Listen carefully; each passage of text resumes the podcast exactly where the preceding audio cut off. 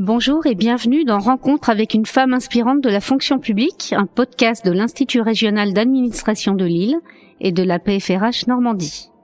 Je suis Isabelle Bonnet-Muret. Je vous présente une rencontre organisée dans le cadre du parcours de formation que j'anime, intitulé Vers l'égalité professionnelle, osez réaliser vos ambitions et booster votre carrière. Je passe la parole à Cécile Paranut, directrice de l'IRA. Bonjour, je suis très heureuse d'être présente parmi vous ce matin pour ouvrir ce podcast dédié au témoignage d'une femme dont le parcours professionnel est inspirant. Ce témoignage s'inscrit dans le cadre de la quatrième séquence du parcours égalité professionnelle que nous avons monté en collaboration avec la PFRH Normandie et dont c'est la deuxième édition. Et je suis très heureuse aussi d'accueillir les onze stagiaires qui participent à ce module. Pour ce témoignage d'une femme inspirante, nous avons sollicité Madame Anne-Claude Lamure-Baudreux, qui est directrice générale adjointe en charge du département développement social, famille et sport à la ville du Havre et dont je remercie encore euh, pour sa participation. Et ce sont nos onze participantes de la formation qui vont animer euh, cet échange inspirant et c'est donc à vous de jouer, mesdames. Anne-Claude Lamure-Baudreux n'est pas entrée dans la fonction publique par hasard des archives de France au service de la ville du Havre, être utile aux autres a toujours été le rail sur lequel sa carrière est lancée. Alors qu'elle débute sa vie professionnelle, en tant que conservatrice du patrimoine au service des missions, elle réalise rapidement qu'être témoin de l'histoire contemporaine et l'archiver ne suffira pas à son accomplissement. Ce qu'elle veut, c'est monter dans le train et pourquoi pas le conduire. C'est au sein de la fonction publique territoriale, de l'Aude à la Drôme, qu'elle relègue successivement plusieurs challenges professionnels, jusqu'au poste de directrice générale adjointe en charge du département développement social, famille et sport de la ville du Havre. Pas de doute, travailler au sein d'une ville dirigée par Édouard Philippe, un élu de premier plan, donc souvent sous le feu des projecteurs, doit être un défi en soi. Mais au-delà de cette liste d'accomplissements, Anne-Claude Lamure-Baudreux est avant tout une femme engagée et aux valeurs de partage. C'est notre femme inspirante du jour. Merci d'être présente pour répondre à nos questions. Et c'est moi qui vais poser la première question à Madame Lamure-Baudreux. Madame Lamure-Baudreux, pourquoi avez-vous accepté notre invitation? À ce stade de, ma carrière, c'est important pour moi de pouvoir partager, de pouvoir dire euh, aux jeunes femmes qui euh, souhaitent euh, démarrer une carrière de cadre, c'est possible, on peut y arriver et vraiment personne n'en est empêché. Toutes ces limites, hein, ces, ces, ces croyances limitantes, on peut les dépasser. Et moi, maintenant, là où j'en suis arrivée, j'ai envie de dire aux plus jeunes, allez-y et euh, je ne dirais pas jusqu'à dire que je suis une personne inspirante, je trouve ça horriblement gênant, mais en tout état de cause, si euh, présenter ma carrière et dire comment j'y suis arrivée, ça peut donner à d'autres l'idée que ouais, c'est possible aussi pour elle parce que loin d'être une personne inspirante, je suis madame tout le monde, mais je trouve que c'est vraiment important. Vous êtes directrice adjointe générale en charge du développement social euh, à la famille et sport à la ville du Havre. Pouvez-vous nous décrire vos missions? Le, département de développement social, famille et sport, c'est le département de la ville du Havre qui s'occupe des services aux habitants. On a une population dont les caractéristiques sont quand même pour partie euh, une certaine précarité, des difficultés. C'est une ville euh, qui a un passé et même un présent euh, ouvrier avec la prévalence des activités industrialo-portuaires, de sorte que notre travail au département de développement social, famille et sport, c'est vraiment ça, de créer ces conditions pour que les habitants voient leur situation euh, s'améliorer. Au début de votre vie professionnelle, aviez-vous imaginé un plan de carrière? Non, absolument pas. J'ai été toujours poussée par euh, l'éducation nationale. je dois vraiment beaucoup euh, à mes enseignants qui euh, m'ont dit mais il faut faire des études. Mais à vrai dire, dans ma famille, personne ne savait quelles études je pouvais faire. Et moi-même, enfin, on sait bien que quand on arrive au lycée, même il y a quelques années en arrière, on ne sait pas trop où on va aller. Donc moi, je ne savais pas du tout ce que j'allais faire. Il se trouve que j'adorais le latin. C'est une chose extraordinaire, mais j'adorais le latin, j'adorais le grec, et euh, j'aimais beaucoup faire de l'histoire. Et donc on m'a dit, mais fais donc l'école des chartes, tu verras, euh, ça correspond tout à fait euh, à tes envies. Donc j'ai fait l'école des chartes, oui, j'ai passé le concours, je l'ai eu, je suis entrée à l'école des chartes, j'en suis sortie, je suis devenue conservateur du patrimoine option archive, mais euh, non, j'avais pas du tout idée de ce que je ferais euh, après.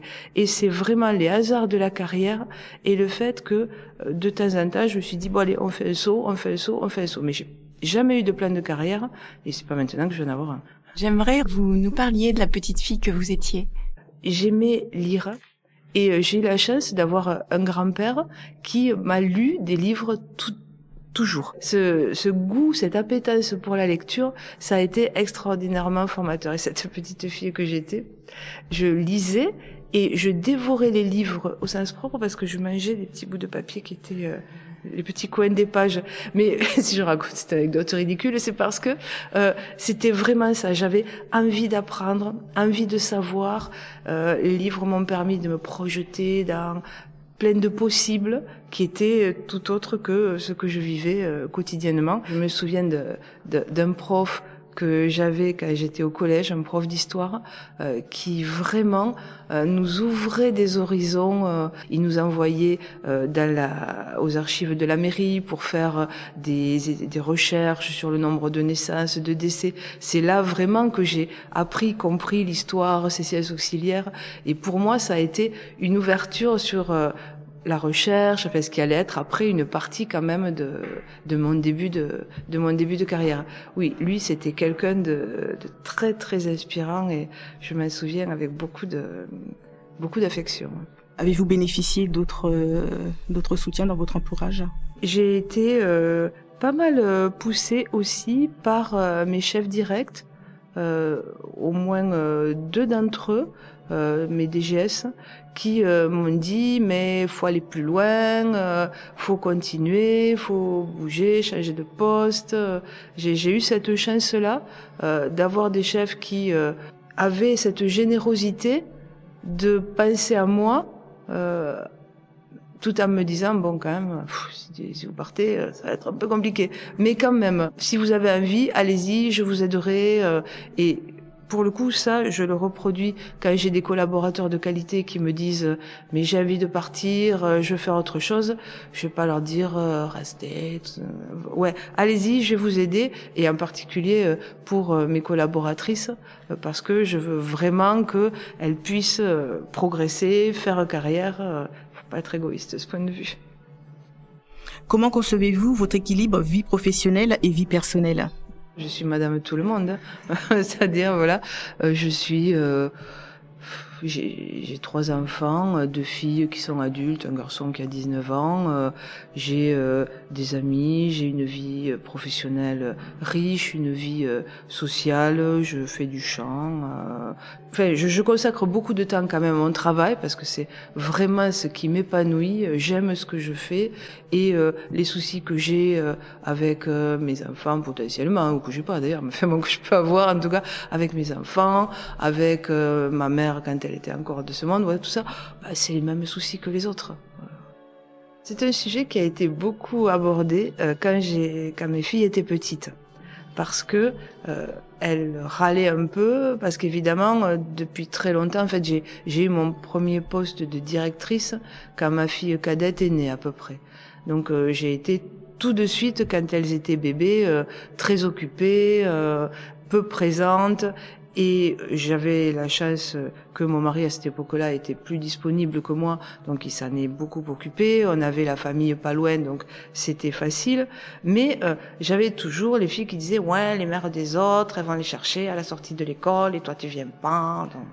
Mais je leur ai toujours dit que c'était important pour moi de m'épanouir aussi qu'il n'y avait pas qu'elle, quoi, que j'étais là aussi.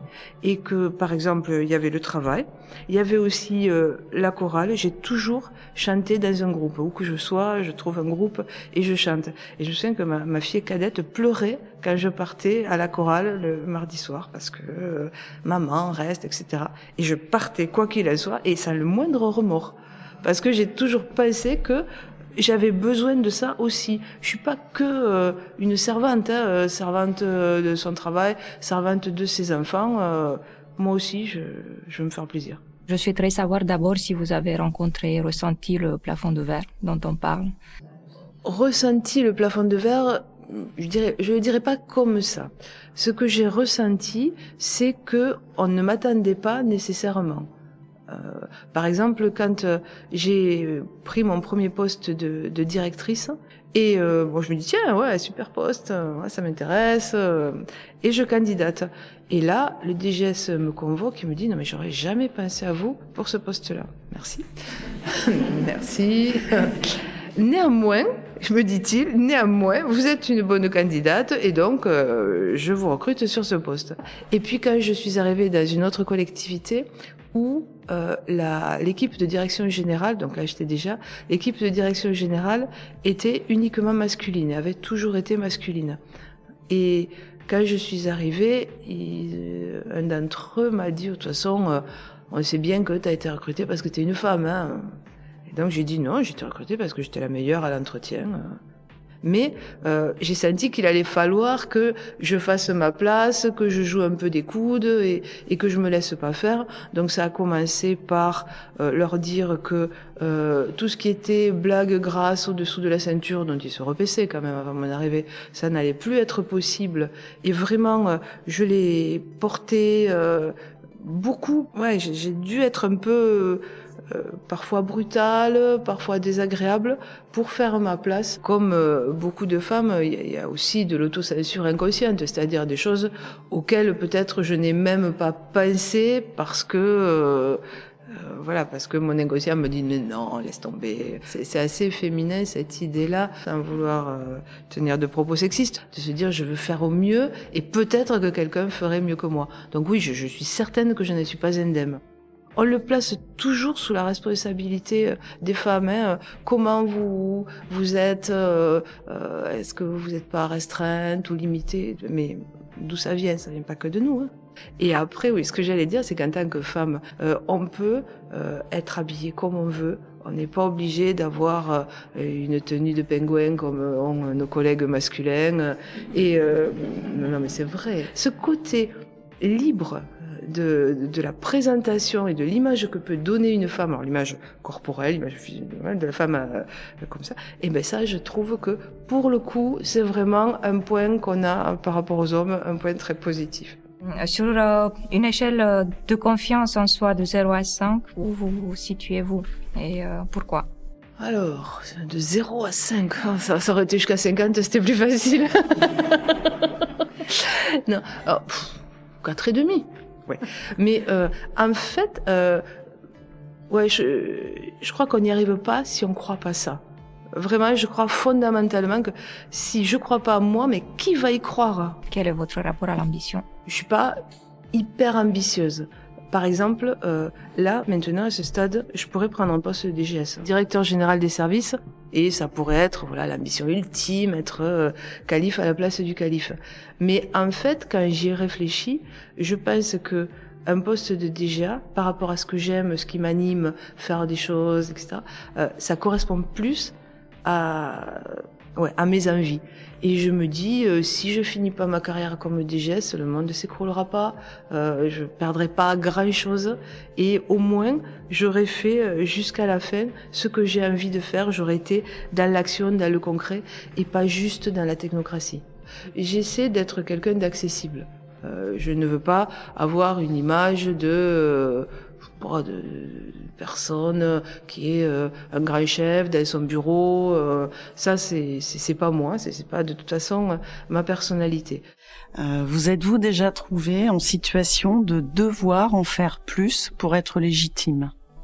Oui. Oui, oui, clairement. Mais quand je suis arrivée dans ce département dont je parlais tout à l'heure, où l'équipe de DG était uniquement masculine, il a fallu que je prouve que j'étais pas là euh, sans motif. Oui, euh, le leadership, il se construit pas en faisant semblant d'être quelqu'un d'autre. Il faut vraiment euh, rester soi, être sûr de soi, mais rester la femme connaît. Enfin, faut surtout pas jouer un rôle pour les femmes, c'est une réalité quand même, hein, qu'en plus de leur poste de DG, elles doivent aussi faire tout le reste, s'occuper de la maison, de, des enfants, euh, bon, et que ça, ça donne euh, un plus considérable. On comprend les choses euh, différemment, vraiment. Puis euh, le côté de, vous savez, hein, je sais faire faire les devoirs, téléphoner à ma mère, préparer le repas, etc. Mais ouais, ça, ça on sait le faire aussi. Et c'est, c'est un peu caricatural ce que je dis, j'en ai conscience, mais je crois que c'est quand même vrai. Euh, vraiment, je crois que on a, on est plus euh, les, les, les, pieds dans, dans, la boue, hein, et ben ça aide quand même à comprendre les choses, à comprendre les gens. Et on a besoin, pour travailler efficacement, de comprendre les choses, de comprendre les gens.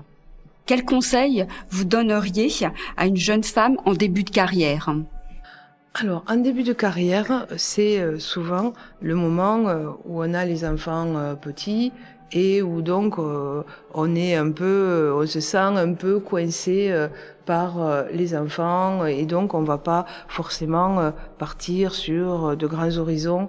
Et pour le coup euh, il faut pas avoir de remords pour ça non plus. Euh, je moi quand j'ai commencé euh, ma carrière donc j'étais au ministère de la culture. Et puis j'ai rencontré celui qui, a devenu, celui qui allait devenir mon mari. Et lui, il était obligé de vivre dans le sud parce que son travail était obligatoirement dans le sud. Donc, je suis partie euh, de mon boulot qui était intéressant à Paris pour venir dans le sud pour faire quelque chose d'un peu moins intéressant. Puis, euh, on a eu notre premier enfant, voilà. Et je n'ai aucun remords d'avoir abandonné une potentiellement carrière fulgurante euh, dans, euh, au ministère de la Culture pour faire quelque chose de moins bien, parce que c'était aussi un bon moment. C'est certain que ça nous retarde par rapport aux hommes. Moi, ces années que j'ai passées dans le sud, en famille, à faire un boulot qui n'était pas un boulot exceptionnel, c'est sûr que les garçons de, du même âge, ben, pendant ce ils commençaient déjà à prendre des postes de directeur.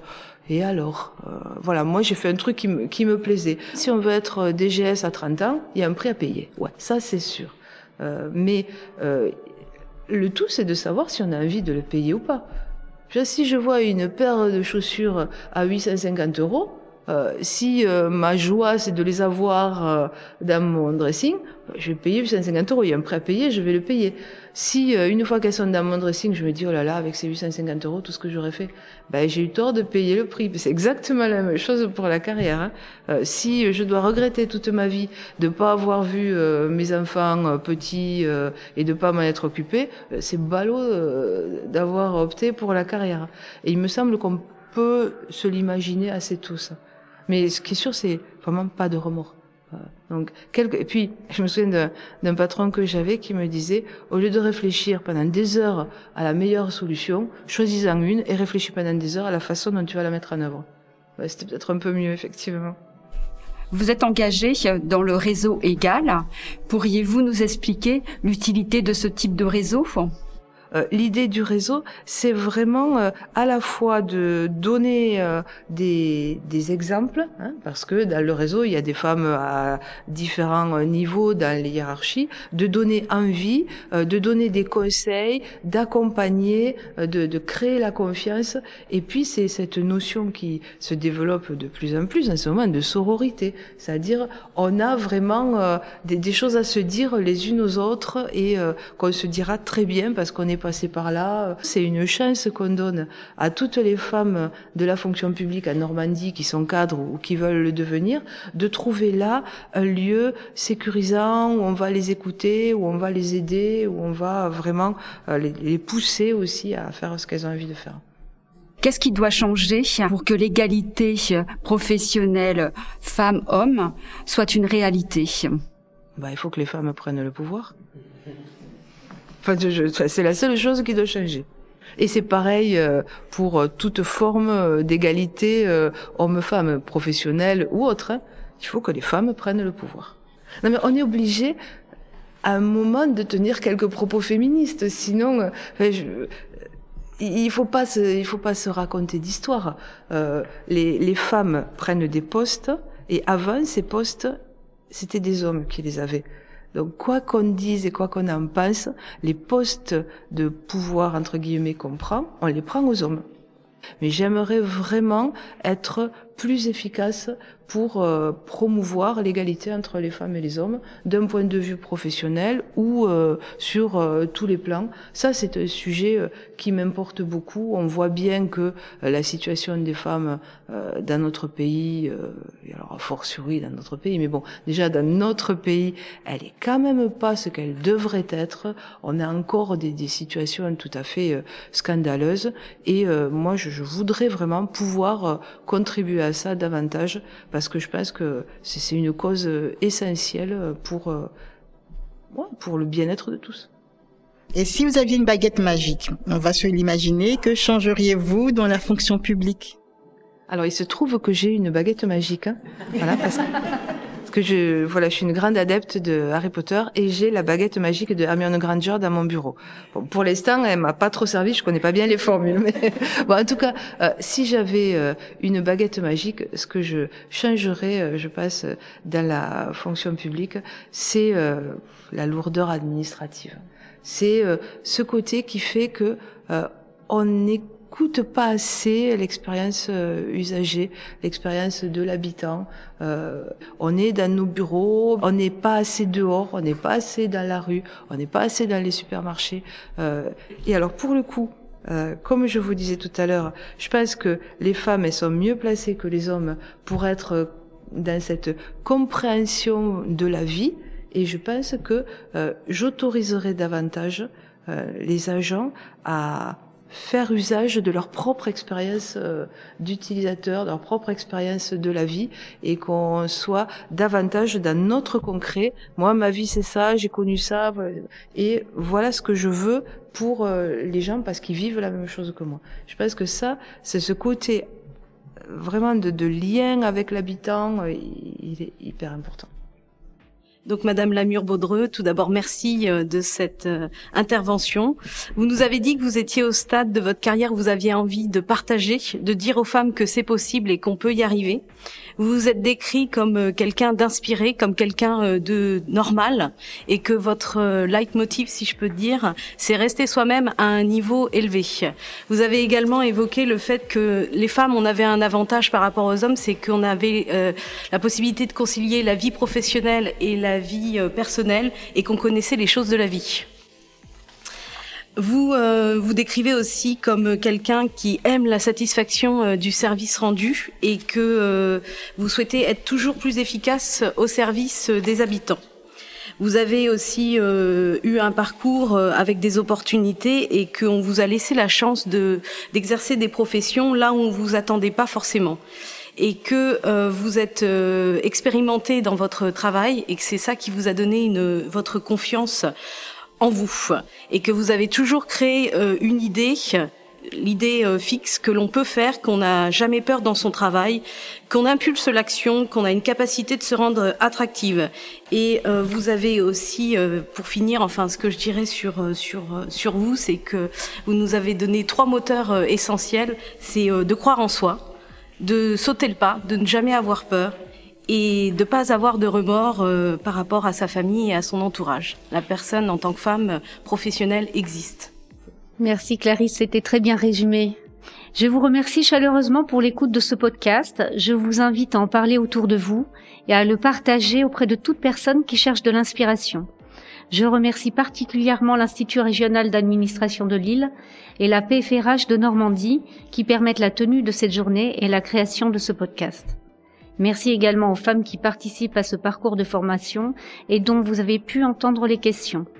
Josiane Agua, Séverine Bagot-Renaud, Clarisse Chevalier, Alina Chisliac, Marilyn Deslandes, Angélique Félicité, Camille Grégorio, Ségolène Groual, Muriel Rivierez, Sonia Turgis et Hélène Jezekiel. Ce podcast a été réalisé par le studio Flamboyance.